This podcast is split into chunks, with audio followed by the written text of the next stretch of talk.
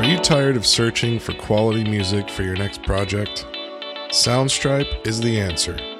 Never worry about licensing again. With Soundstripe, your membership covers the cost for every song license. Just find the right track, download the file, and get a custom license. That's it. No channel or media specific fees, no recurring royalties ever. Strike the right chord with radio quality music. Browse their wholly owned library of over 5,000 royalty free songs composed by Grammy winning talent. Enjoy unlimited licensing, new music every week, and stem files with every track.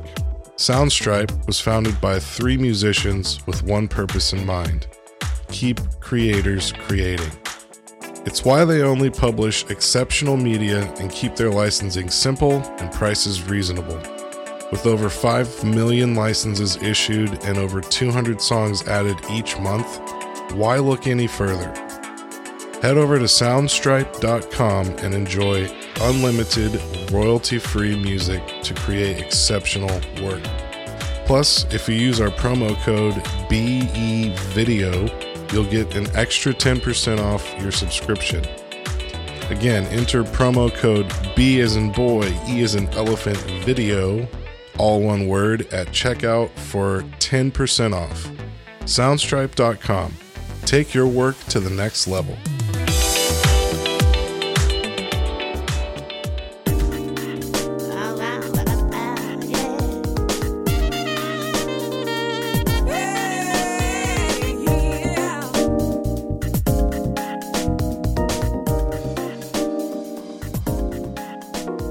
Hey, welcome to the Unchurched Podcast, where your hosts Michael and Sean discuss issues of church, life, and religion. No subject is off limits, and our honesty and humor drives our discussion. We welcome you to sit in on the conversation and laugh with us as we challenge serious things. So pour your drink, kick your feet up, and let's get started with the show.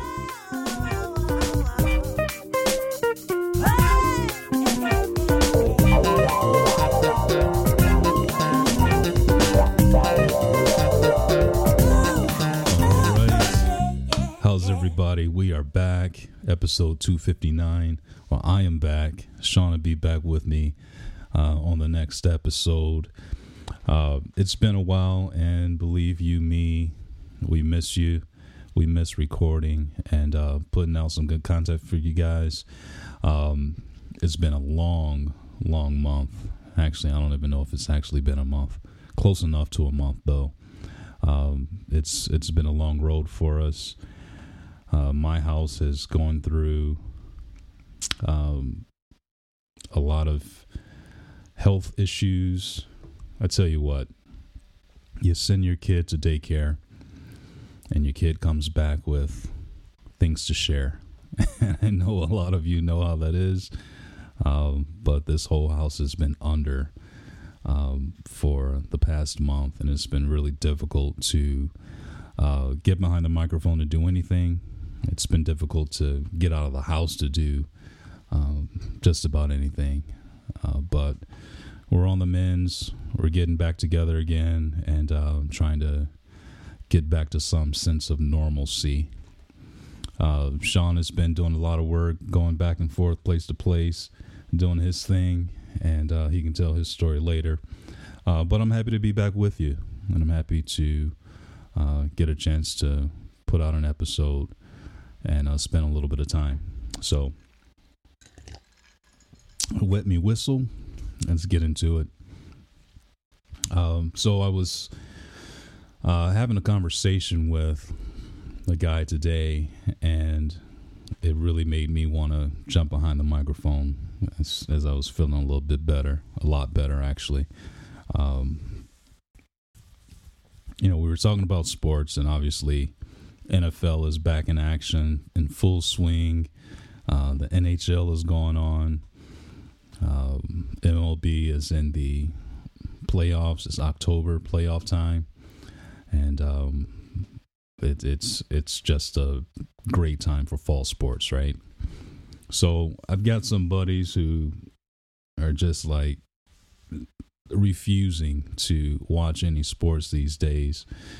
Um, yeah, one buddy who's just like, you know, doesn't like all the political crap that the uh, that the the sports are are pushing nowadays, and uh, that's his hill that he's decided to die on. It's like you know I don't want to watch football and hear political statements. I don't want to watch baseball and hear political statements. Just play the damn game. And you know I understand that sentiment.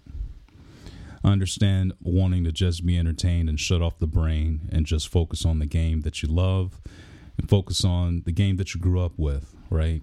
Especially when you got good memories of just good old fashioned sitting down with your with your pops or moms or whoever, uncle, and um, cracking open a, a nice cold one and just watching the game, having a good time. Right? The last thing you want to do is have to think. and I'm all for that. Believe you me, I use sports specifically as much as I love it. I use sports to defrag and to just, uh, you know, take my mind off of stuff. It's fun to just watch the game, and and to be honest with you, I I don't see the beginning of games, and I don't hear a lot of their political statements. It's not something that I that I'm watching for, and not something that I pay attention to most of the time I'm you know catching a game while it's already in progress especially with a little two-year-old running around the house uh, keeping things busy. I'll turn the TV on and and I'll get to it when I get to it but once I'm able to sit down and crack one open I'm there right? I'm sitting there remote control is behind me I'm not touching it the game is on right? It's a beautiful thing. Um, but a lot of politics and sports these days is just throwing people off. And more part to you if that's the hill that you want to die on. Knock yourself out.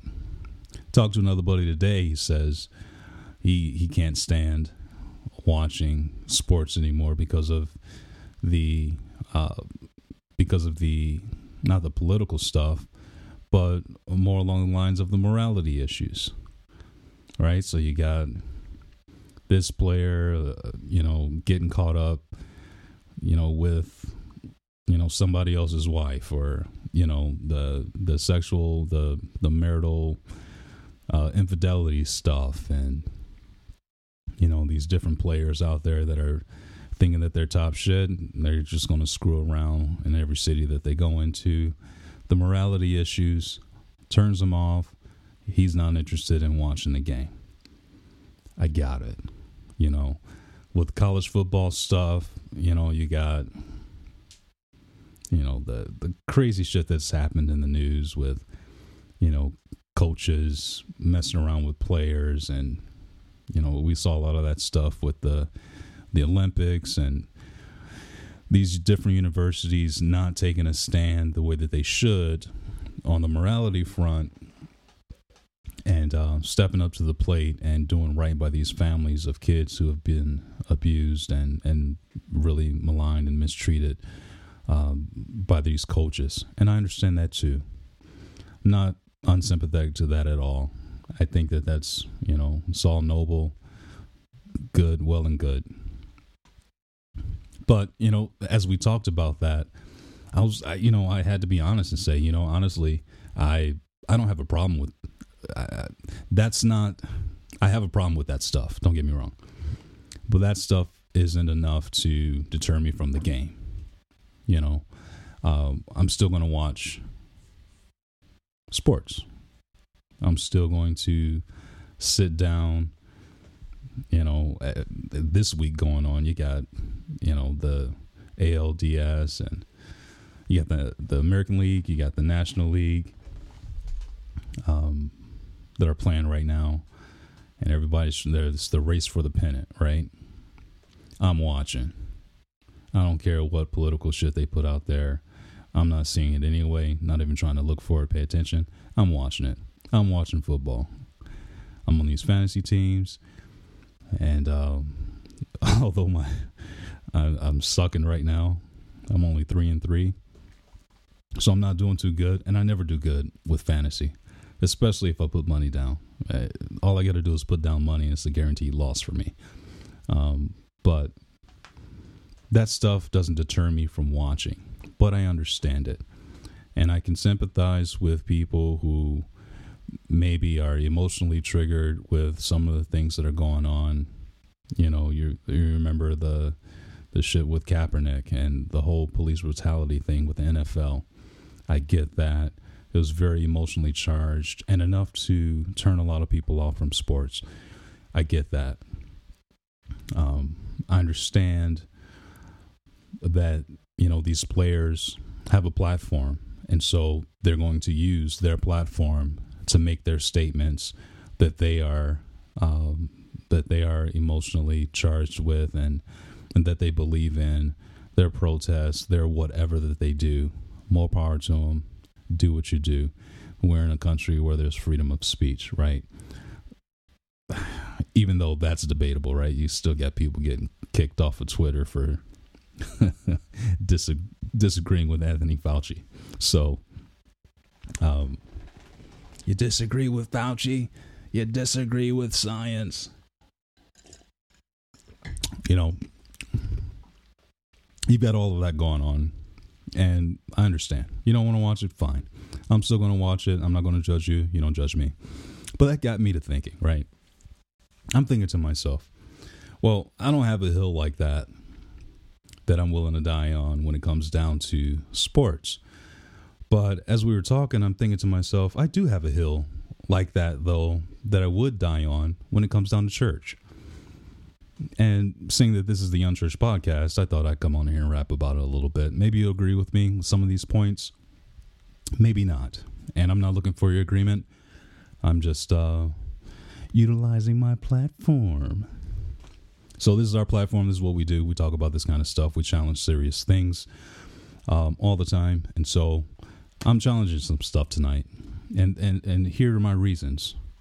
Here are my heels. This is my heel that I'm willing to die on for the church, for not going back to the four walls that we call a church, not going back to the building.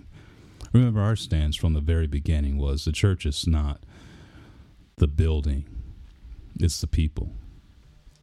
You know, fuck the building. We're the unchurched. So here it is. The first one for me is the love of money. Now, maybe that doesn't seem to be um, one that's a big deal to you, but it was a big deal to me.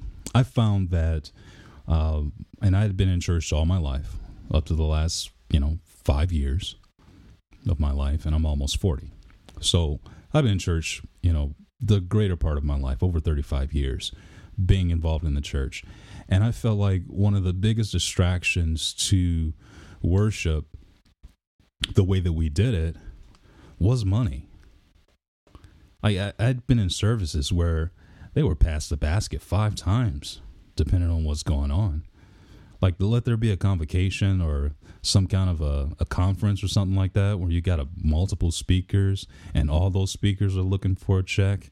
I've been in services man where there there's like 12 speakers and they all are in full-time ministry looking for a check and they're passing that basket over and over again and the deacons in the church they're just sitting in the back counting money and they're just like we ain't got enough. We got to take another offering. All right, here we go.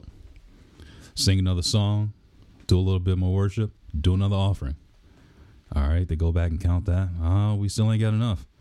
All right, let's let up a few preachers go. Folk get happy. You get some preaching going on. You get the organ going, get the piano going. People shout a little bit. All right, sit a couple preachers down, count that money. We ain't got enough. Let's take up another offering. I, I've been there. I've been in services that'll go hours and hours and hours, and they're just taking offering after offering after offering. I'm telling you what, I understand that people need to get paid. I understand that preachers need to get paid, on and on. But when it's, it's so distracting from just the flow of the service, constantly doing offerings and stuff like that, um, it's a huge turnoff, man. I think that there is just another model, financial model that would benefit the church. And it's something that when I was in church, I was a big advocate of a different financial model. because that model that we that that we use in the churches today is not the model that was in scripture. It was never like that. You don't see in scripture passages where they you know took breaks from the speaking or from the worship or whatever to take an offering. It just didn't exist. And you may argue and say well you know the church has evolved today. And we you know we've got programs and you've got a staff and you've got a pastor over music and a pastor over you know the convalescent home and you got a, a pastor over uh, outreach and you got a pastor for evangelism and a pastor for children and a pastor for young adults and a pastor for singles and a pastor for marriage. And you got all these different pastors in churches today that head up all of these departments, and they all got to get paid because they all do it full time or, or part time or whatever. Um, and so they're relying on tithes and offerings to come in in order to pay for all of this infrastructure. And I've always had a problem with it. You know, the the deeper I got into church and saw the frustration of pastors and leaders, um, that because of the lack of money coming in and the stress uh, Uh, associated with that.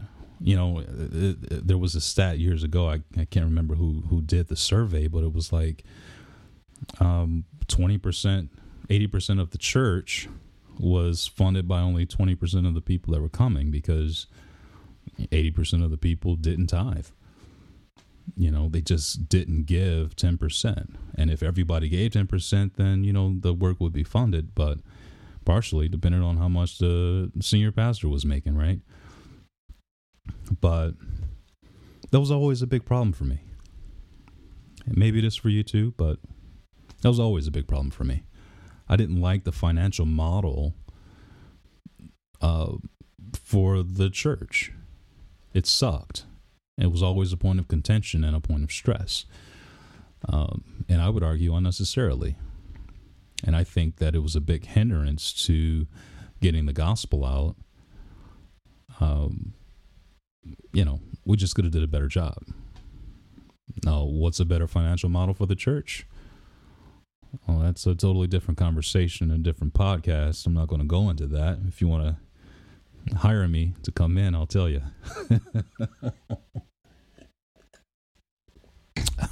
but the love of money was a big turnoff for me. Uh, the, the, second thing was the uh, it was just a lot, just a lot of sexual abuse. Uh, a lot of it predominantly in the Catholic Church that you've seen, you've heard of. Like, if you've ever seen the movie Spotlight, I think it was on Netflix. Broke my heart. I cried like a little baby after watching that. With all the priests just getting shuffled around because they wouldn't fire him. They send him for reconditioning and um, whatever, and then move them to a different parish. And there's been so many jokes written about him.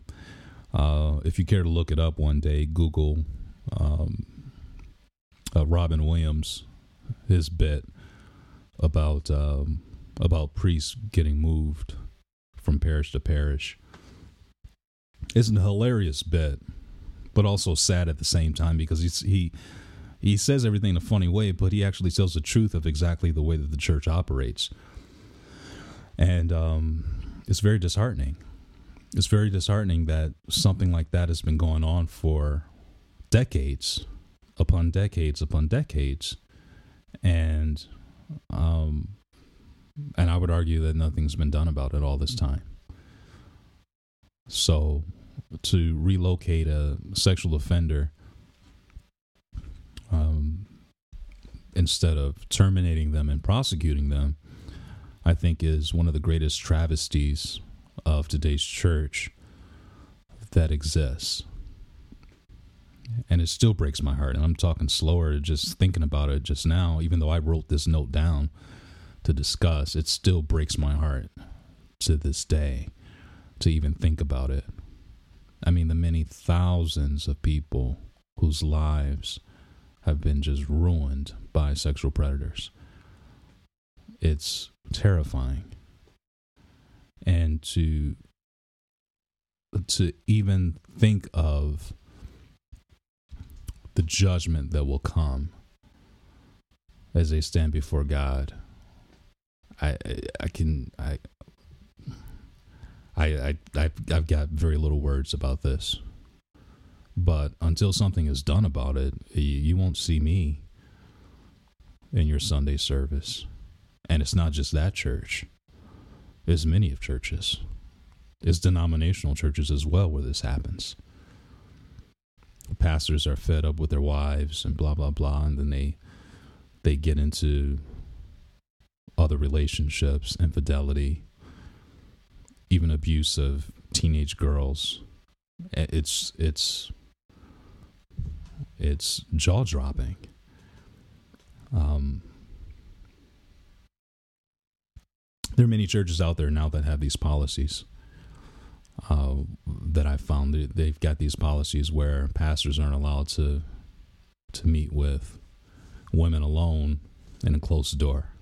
And you know, I, I heard this about I think it was Joel Osteen, his church down in Texas. He was being made fun of for a long time about that policy. He held that policy. He's not going to meet with a woman by himself without his wife or, you know, another, you know, person. And if he had to meet with them alone, the door was always open and somebody was outside the door, somebody working at the desk right there or whatever.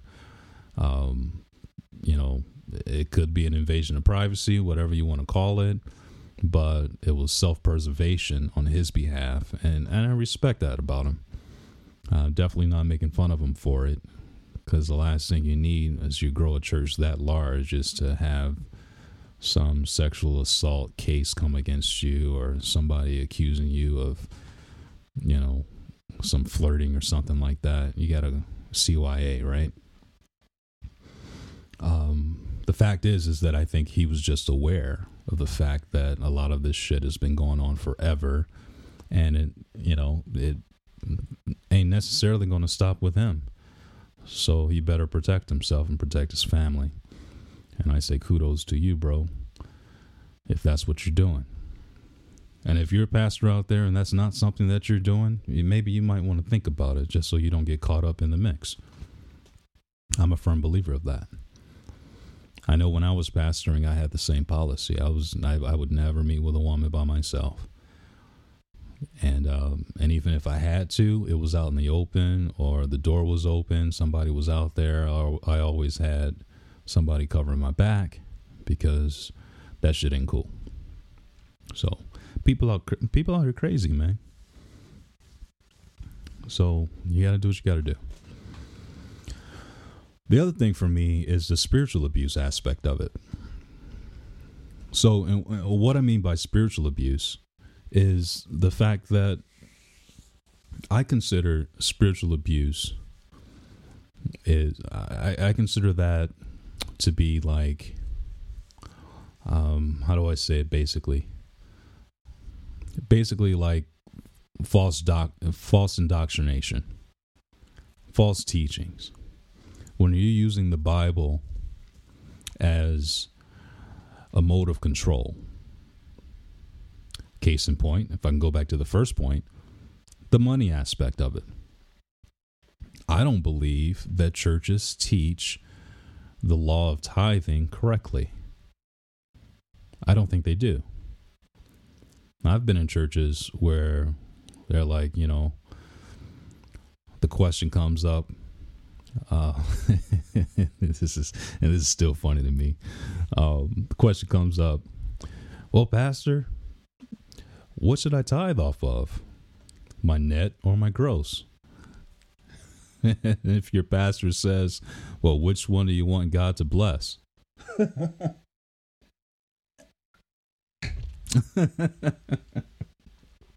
which one do you want God to bless? Somebody doesn't understand the way that finances work. Either it's you or it's the pastor. I don't know. Um, and, and then you I don't know. I'll just set this here and um, I'll just leave it there for you to chew on.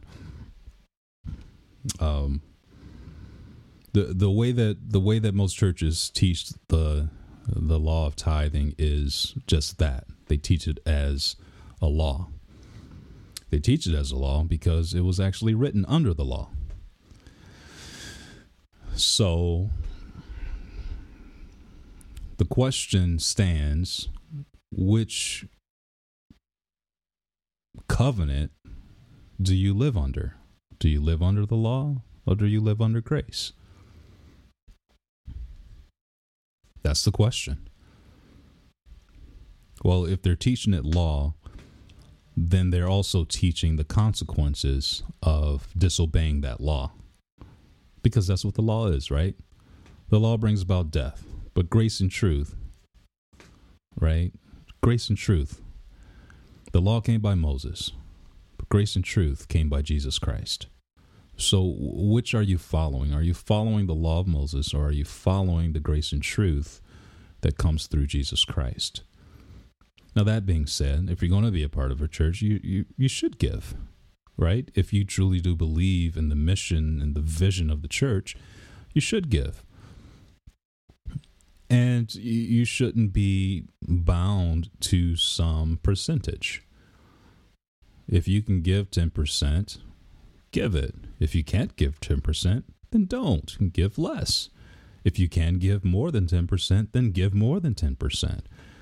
But if your mindset is, oh, I got to give this 10%, and then you don't do it because you got a light bill due, and then you fall under guilt and condemnation, then you're not living on, according to the grace and truth that Jesus provided for you in his death, burial, and resurrection you're living under the law. So you need to choose where your faith lies because giving is all the result of faith. Your faith is in the law or your faith is in grace. Which one? I know that they're both, you know, two legs to walk on. And there's a whole and, and we can get into a whole doctrinal debate about law versus grace. And I'll win and but the fact is is that you know if if if you believe you're condemned then you are. That's scripture. If your conscience offends you then you're guilty. But your conscience will only def- uh, only proclaim you guilty if you're believing something that's not true. Now, now, granted, you know, obviously, if if you really are sinning, then your conscience is is going to condemn you, right?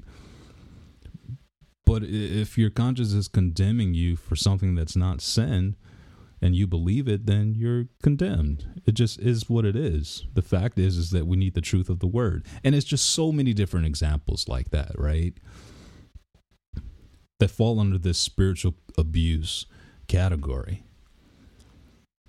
you know, I see Christians going up for altar calls because of their extremely sinful lives, and they feel like they need to be forgiven again, otherwise, they're not going to get into heaven, I would consider that some spiritual abuse. Because instead of pe- telling people that you need to repent over and over again, they need to they need to believe that Jesus Christ died for all of their sins and that they need to press more into Him. Because you saying you're sorry isn't going to change your behavior. But pressing into Christ, into your relationship with Him, will. So, what is it that you're going to teach? Most pastors are out there teaching death, hell, and damnation. They're teaching all this sin shit and sin this and sin that and hell this and death and hell and sin and they're not teaching the righteousness of Christ. You're a new creation in Christ Jesus. Old things have passed away. Behold, all things are become new. You're new creation in Him. And it takes time to learn to walk and to talk and to, to live according to Christ.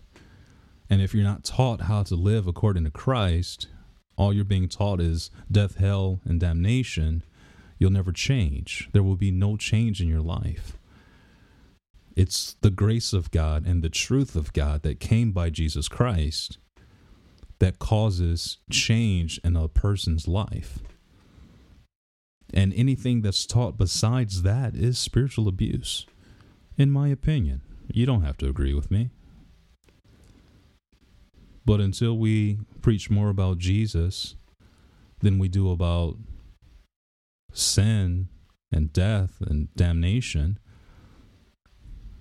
man, it breaks my heart when I'm seeing pastors go up. I'm so sorry. I've sinned. I've done this. I've done that. And it's like, yeah, okay. I get it. I get it. You fucked up. Um, it doesn't need. It doesn't necessarily mean that you have to reestablish your salvation every Sunday. When you got the same people coming up every single Sunday for an altar call, reestablishing or uh, resetting their relationship with Christ. I, I get it. I, I get the teaching and I get the the mindset behind it. But I'm telling you, it's only truth that makes us free. I don't care how many times you repent. I don't care how many times you say you're sorry. I don't care how many times you, you fuck up or, you know, whatever. Righteousness is not in our perfection in keeping the law, but righteousness is in faith. You're declared righteous as a result of faith. The just shall live by faith, not by repentance, not by works, not by your perfection. The just shall live by faith. The just, the just meaning the righteous, shall live by faith. Christianity is a walk of faith, not a walk of performance. But again, you know, hey, you may disagree with me, and that's okay too. Man, it's a whole lot of people that disagree with me. It's a whole lot of people that disagree with the Bible because they don't know how to read it. Um, but nevertheless, unless that kind of shit right there is corrected in the church, there's no point in me going. I've tried to change so many things in the church when I was active, especially in the aspect of teaching and understanding of scripture and understanding of the way God looks at us versus the way that we look at ourselves versus the way the pastors will actually teach. I'm of the opinion that God has a higher opinion of you than you have of yourself. And I'm of the opinion that that is absolutely necessary in order for us to actually press toward a calling. Like Paul said, I press toward the mark for the high calling of God, which is in Christ Jesus. Like, so if I'm pressing for some higher metric, hey man, it's gotta, it's gotta, part of that has to be that God looks at me a little bit higher than I look at myself. And though I may stumble and fall and make some mistakes and do this wrong or do that wrong, whatever the case may be, man, I gotta believe that God is looking at me the way that I look at my kids. You know, like tonight, little Max is playing with a little garbage truck, right? And I know this is this like doesn't necessarily it's not a one for one example. I'm gonna give it to you anyway because it's cute. Max is um, playing with his garbage truck, and it's always funny. It it makes noise when you grab it a certain way. It's got little buttons on it where the lights are, and he always forgets that there's buttons there, and it always surprises him when he grabs it aggressively and it makes a noise. He gets surprised. But so he, he takes it on the uh, den table. I'm up there watching some baseball, and um, he's there on the coffee table. Room, room, room, beep, You know, making all these sounds, right? And then he shoves it off the end of the coffee table. It runs into the plants, and he sees it. He's like, "Oh, that's cool. The plants moved." So he picks it up, he does it again, and he's sh- he's just chucking it off the end of the table at the plants. And mommy's sitting there, and she's like, "Oh, those are mommy's plants, Max. Please don't do that." he, he picks it up, and it starts making a noise. Vroom, vroom, vroom. He takes it, and he throws it directly at the plant and the leaves all fall a little bit. She's like, Max, no thank you. I said, do not throw the garbage truck at the plants. And he's just laughing, having a good time. You know, he's doing something he's not supposed to do, right? I'm still looking at him and I'm saying, that's my boy, right? Cues the button. He's discovered this garbage truck. He's enamored with it. The wheels are just perfectly engineered. It can roll wherever he wants to roll it. He can chuck it wherever he wants to chuck it, and it'll go. He's discovering his little pitcher's arm. You know, he's throwing it. He's having a good time. He may be doing something that he ain't supposed to be doing. And he knows he's not supposed to be doing it because she said no. But yet, he's still having fun. I'm looking at the positive. I'm looking at his potential. I'm like, yeah, the boy's got a good arm. he's standing on one end of the coffee table. He chucks the the the fire truck or uh, the garbage truck. He knows exactly where he wants it to go, right in the plant, and he lands it. He nails it right in the plant. I'm like, that's awesome. The boy's got an arm on him. He's doing good. And honestly, if she wasn't there, I would have just let him do it all over again. He could have did it all night long, and I would have just laughed because he was laughing, having a good time too. Yet he was doing something he wasn't supposed to do, right? He was doing something that was not satisfactory.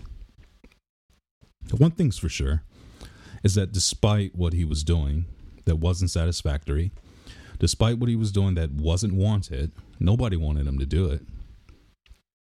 But because she said don't do it, he wanted to do it that much more. And um, despite all of that, I didn't kick him out of the house. I didn't disown him. I didn't say that he wasn't my kid. Still my kid. Still my boy. Still love him. Everything. He hasn't lost his place, hasn't lost his position, nothing. He did something that he was asked not to do, and he still did it. And you know what we did? It was bedtime anyway. Picked him up, took him to bed, kissed him, hugged him, prayed with him, read him books, had fun, put him to bed. He's sleeping. He's going to get up tomorrow morning. You know what? He's going to do the same damn thing. he's going to find that garbage truck. he's going to throw it right back at the plant. You get what I'm saying? I know it's not one for one, but still, you know, it. You get the point. Small example, but you get the point. We do stuff all the time that we probably shouldn't do. You know, and nobody's perfect. Nobody's perfect. You know, we fuck shit up. That's what we do. We're human beings. That's what we do. And we have fun doing it. And then when it's all over with and we have to dust ourselves off and get back to walking straight, we get back to walking straight. You know, it just is what it is. If uh, I've said it so many times on this podcast, if if we have this kind of love and affection and unconditionally, you know, for you know our kids, how much more does God have for us? You know, I mean, come on, give me a break. Uh, but until this spiritual abuse shit like it's over with, come on.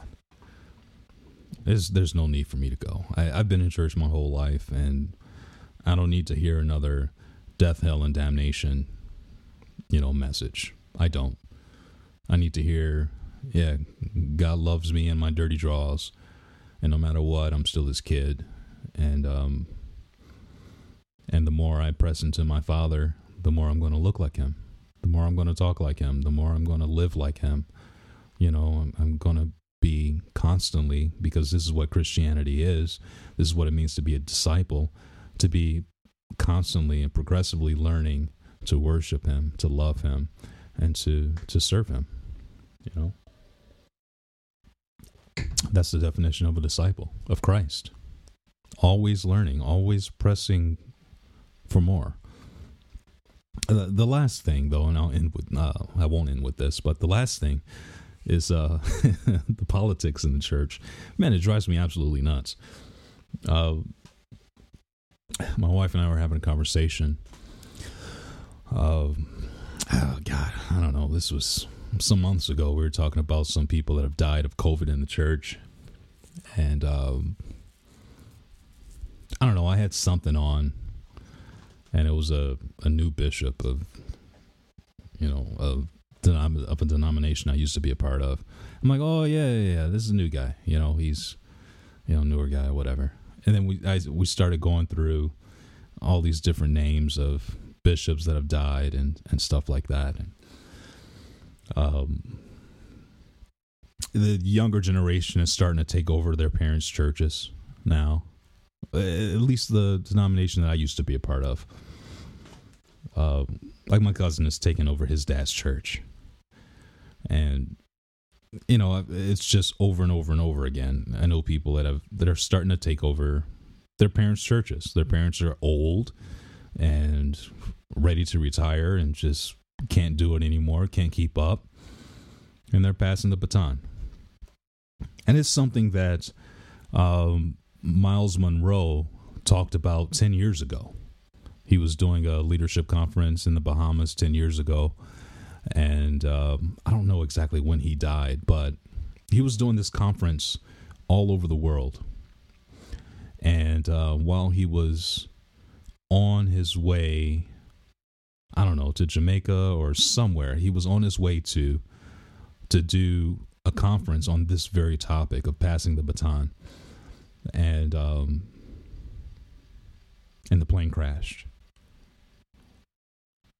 He and his wife died, and some prominent leaders in his church that he was traveling with they all died in the plane crash. But he had delivered the same message so many times that had been recorded over and over again to where the message that he was going to deliver was was already out there and it was shared all over church media for a long time and um and and I remember bringing this up to my leadership and us talking about it and blah blah blah.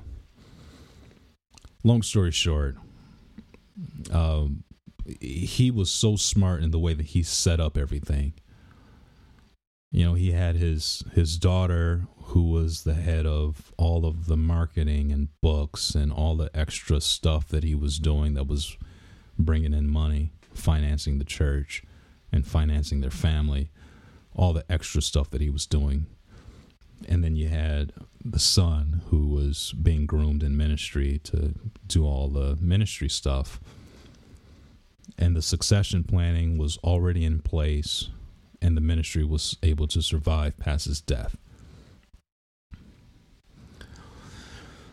And so I remember talking about this to many pastors, several pastors, and this whole idea of of succession and you know leaving out the politics and just getting people younger people groomed that you can pass the baton to when you finally die.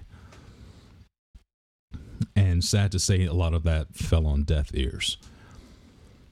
And so for a lot of churches it's it's more about the politics than it is about actually keeping the ministry alive and having a legacy that goes beyond your life. And that being a, a huge sticking point for me uh, was another major reason why I'm just like, I'll die on this hill. I'm not going back to church. Because the, the ministry in my opinion, has to be so much greater than you as a person.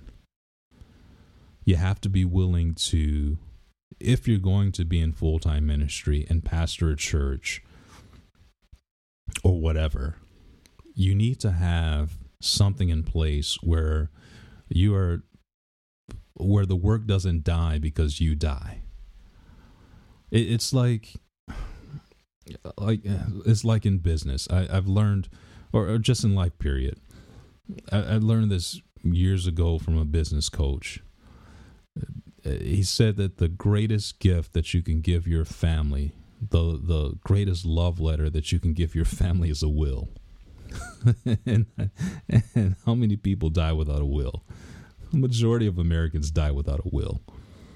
You know, the, there's no house, there's no cars, there's no investments or bank, you know, info, none of that stuff exists. And the family that you leave behind uh, is is freaking out about passwords to get into stuff. They don't know where stuff is, insurance information, blah blah blah. There's a whole lot of people that leave this earth and their family have to scrounge up the money in order to bury them because they didn't bother to take the one hour with someone, uh, some expert, to put together a will and say, this is where this goes, this is where that goes, this money goes here, this money goes there. You know, you understand what I'm saying? Like, it's important. Like, if I die tonight, you know, this house is paid off, my wife gets a million dollars, you know, everything's taken care of. You've got it set up, it's in place pay for it monthly. I don't even think about it. It comes out of my check. I never even see the money. It just goes. Everything is taken care of. She's completely debt free. House is paid off. Everything is gone. Everything is done. She could stay here the rest of her life if she wanted to. Now, she jokingly says uh, the first thing she's going to do is sell this house and get out of here because everything reminds her of me. And I get that. I understand that. Um, you got to have something in place, you know. But a lot of pastors in ministry, they don't have it. They don't have it in place. And what happens when you don't have stuff in place because everything is about you? Um, shit ends up in probate court. And then after government gets, you know, 80% of the money or whatever it is, whatever percentage, I'm being dramatic, but you know, your family's left with nothing, enough money to bury you, and then live on with your memory with nothing to be stable for themselves. Forget that, man. You know, I'm a firm believer that politics and church just don't mix. As a matter of fact, according to the 501c3 um, laws, bylaws for nonprofit organizations, you cannot have anything to do with politics. Uh, you can't. You, uh, I'm being facetious here. You you, you can't uh, you know endorse a political candidate is what the law really says. But regardless, uh, politics just don't mix with it. Like so, if the, if the church is structured in a political form, where you get all this different hierarchy, it it just doesn't it doesn't jive. And when you as a visionary want to go forward with something, like successorship or you know something that's completely biblical and and restructuring your vision and your purpose and stuff like that and getting stuff done for your community and actually being a place where people can come and actually be ministered to for real um, you get a lot of pushback. And that's not cool. That's not cool at all so for me, those politics have to go. And that's the hill that I'm willing to die on. Those politics got to go for me. And as long as they're around, it's not a church that I want to be a part of. But all that being said, uh, I, I, I said the politics thing wouldn't be the last thing for me. I do want to end on a high note. I don't want you to be all depressed about shit about the church. So I'll take these last few minutes just to tell you this. There is a high note for me. Something that I've learned in all my years of church that I actually love and believe in and uh, I'm like willing to keep this as a part of my life for the rest of my life and it's the principle of Matthew chapter 22, verse 37 through 40. And all those verses are summed up in two things. And to believe it or not, I actually learned this from a very, very old man who's dead now, who was my machine, one of my machine shop teachers when I was in machining school, vocational school after high school. This very, very old man, been around forever, retired from two different jobs, and decided to live out his life, the remainder of his life, teaching machining uh, through Focus Hope Machinist Training Institute in Detroit. I cannot remember the guy's name, but he was part of Father Cunningham's organization. Father Cunningham was the founder of Focus Hope, who had a couple different arms. The the main arm the main thing was the church, but out of the church was birthed this community service arm. Focus Hope is where they have this huge industrial facility that gives out food. They feed 65% of the homebound seniors in the in the city of Detroit. Great organization. 65%. There's a lot of seniors that are homebound that can't leave their homes. Families can't afford nursing homes and stuff like that in the city of Detroit. 65% of them are fed through Focus Hope Monthly. Great organization. The second part of their arm is um, is the Machinist Training Institute, which I'm a graduate of. Um, and so in this school, I'm talking to this guy, this old man, and uh, he found out I was a Christian. And he was a Christian, so he, he said to me, You know, the most important verse in Scripture, most important passage in Scripture? I said, No, what is it? He says, Matthew 22. And he took his two fingers and he banged me on the chest. Um, and I never forgot that passage from that point on but it's it's it's summed up uh, in, in very very quickly. Um, in in two principles, in this one principle: love God and love people. Okay, love God and love people. And he didn't quote the whole thing, but I'll read it to you real quick. Jesus said to him, Thou shalt love the Lord thy God with all thy heart, thy soul, with all your mind. This is the first and great commandment. The second is like unto it, that thou shalt love thy neighbor as thyself. On these two commandments hang all the law and the prophets.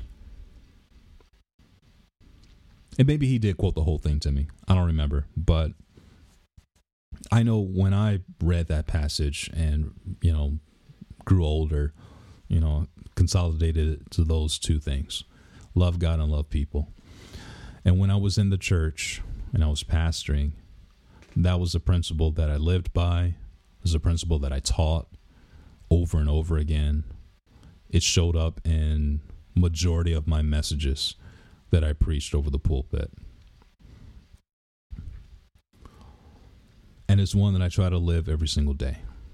Love God and love people. And verse 40 is probably the most important part of that, or one of the most important, it is the most important part of that where it says, On these two commandments you can hang all the law and the prophets. That's a very powerful verse because, you know, out of 613 laws that were written in the Old Testament,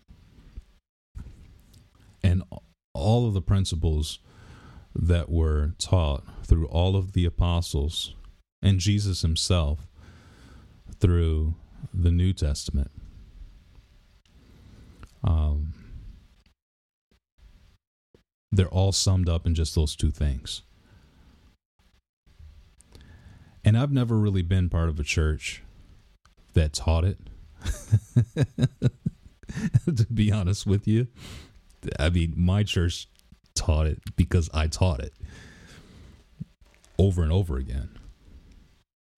You know, like when it, when it comes down to people feeling condemned for their lifestyle or you know having troubles here or there or just constantly feeling like they're condemned because of something that they did or constantly feeling like they uh, constantly feeling like they were disappointing God or angering God or whatever the case may be. Every time someone had something like that to say, I, I would bring up this verse, this passage, Matthew 22, 37 through 40. You got to keep it in mind. I, I know most people that go to Romans 8 and 1. There's therefore now no condemnation to them who are in Christ Jesus, who walk not after the flesh, but after the Spirit. You know, all of that, the, you know, verse 8 and 1 and 2 They'll quote that over and over again. And I get it. But when you got a person that's living according to the law, has they've been spiritually abused their entire church life and they're constantly in that mindset of failing God and upsetting God or whatever the case may be. They're constantly in that mindset of failure. They nobody can keep 613 laws. You just can't. But can you can you live by two? Can you can you can you make your prayer and your efforts toward two? Just loving God and loving people. The church that teaches those two things as a as a rule, as a guideline for their lifestyle and Christianity. I like it's just when you break those two principles down and you just build a life around that man, it's so freeing. It's so much more liberating and uh, free of a lifestyle. You ain't going to bat a thousand. Nobody does. You know, I love baseball. You can strike out 70% of the time and get in the Hall of Fame. you know what I'm saying? you, you strike out at baseball seven out of 10 times for your entire career, you will be in the Hall of Fame. You'll be mem- memorialized in whatever stadium you play for. Just bat 300 and you can do it. okay? That's the rule in baseball. And you've got a God who's perfect, who wants to make you perfect but you are not. And so he gave his son, Jesus Christ, who was perfect. And your faith in him, you take on his perfection. And you're seen by the eyes of God through his perfect son, Jesus Christ. All your imperfections just fall away. It's just that simple. It's through faith. By grace through faith you're saved. That not of yourselves is the gift of God, and is not of works. It's not of works. Because God will never owe you anything. He can't. He'll never be in debt to you. You won't ever be able to boast and say, you know, I did everything right. You realize that that's what the scripture teaches us? Salvation. It's by grace through faith. It's on purpose that salvation is not of works. It's on purpose that way. So that you will never be able to boast and say that you did everything right. That's literally what the scripture says. and if you're taught anything otherwise, I would argue that that's spiritual abuse. It's just that simple. God doesn't expect perfection out of you because if He did, then you would be able to boast. You'd be able to say, Hey, I did everything right. Of course I'm in heaven. There would be no need for grace if you were perfect in all of your ways. There would be no need for faith if you were perfect in keeping every single law, never transgressing, not at one point. And I know a lot of people might cringe at some of the things that I had to say and think, like, oh, you know, maybe I don't think sin is real, or maybe I don't think that hell is real, or something like that. None of that's the case. It's just that I understand that the law came by Moses and grace and truth by Jesus Christ. I understand that that's what the scripture says. And by grace are you saved through faith, that not of yourselves. It's the gift of God, not of works, lest any man should boast. That is what the scripture says. We are saved by grace through faith. That means that perfection is not expected of you. Because it's not of works, lest any man should boast. Grace is giving you something that you don't deserve. Therefore, perfection cannot be expected because grace gives you what you don't deserve. And without grace, there's no salvation. That lesson that I've learned, like I learned that way back in the day when I was 18 years old, starting Machinist Training Institute. I learned that from that old man who's probably dead now. Hell, for all I know, I never even met that guy. Maybe he was just an angel or something. because honestly, I can't tell you one class I had. Actually, no, I tell you, I take that back. I did have, uh, uh, I, I, had a math class with him where he was, um, he was breaking down fractions. In order to pass his class, you had to be able to, um, you had to be able to see a fraction and then write down the decimal in inches, what it was, out to a thousandth of an inch. so a quarter, that's 0.25. You know, a half inch, that's 0.50. You know, three quarters of an inch was, you know, blah, blah, blah, blah, blah. You had to 0.75. You, you had to go through each one. But then you, you didn't start at a quarter inch. Like you started at 164th of an inch and you had to go all the way up to an inch and you had to give the decimal points all the way out to one thousandth of an inch. And that was the class. And if you didn't pass that class, you had to start over. So I do remember that one. he was the teacher for that class. Anyway, so he wasn't an angel. But the lesson that he taught me that day was was phenomenal. I've never forgotten it. And I've known that scripture ever since. So, anyway, I'll leave you with that. That's the hill that I'm going to die on. And uh, you've got a hill that you're going to die on. I'd love to hear about it. And you got your gripes. I want to hear about it. And uh, we can rap about it. So, with that, appreciate you guys listening like and share us wherever you listen to us. And um, check us out on all of our social media at Unchurched Pod for Instagram and Twitter. You can uh, check out our website, get all the show notes and stuff like that, unchurchedpodcast.show. And uh, email us there as well. Next time you hear me and Sean just together, thank you for listening. We love you a long time. Peace.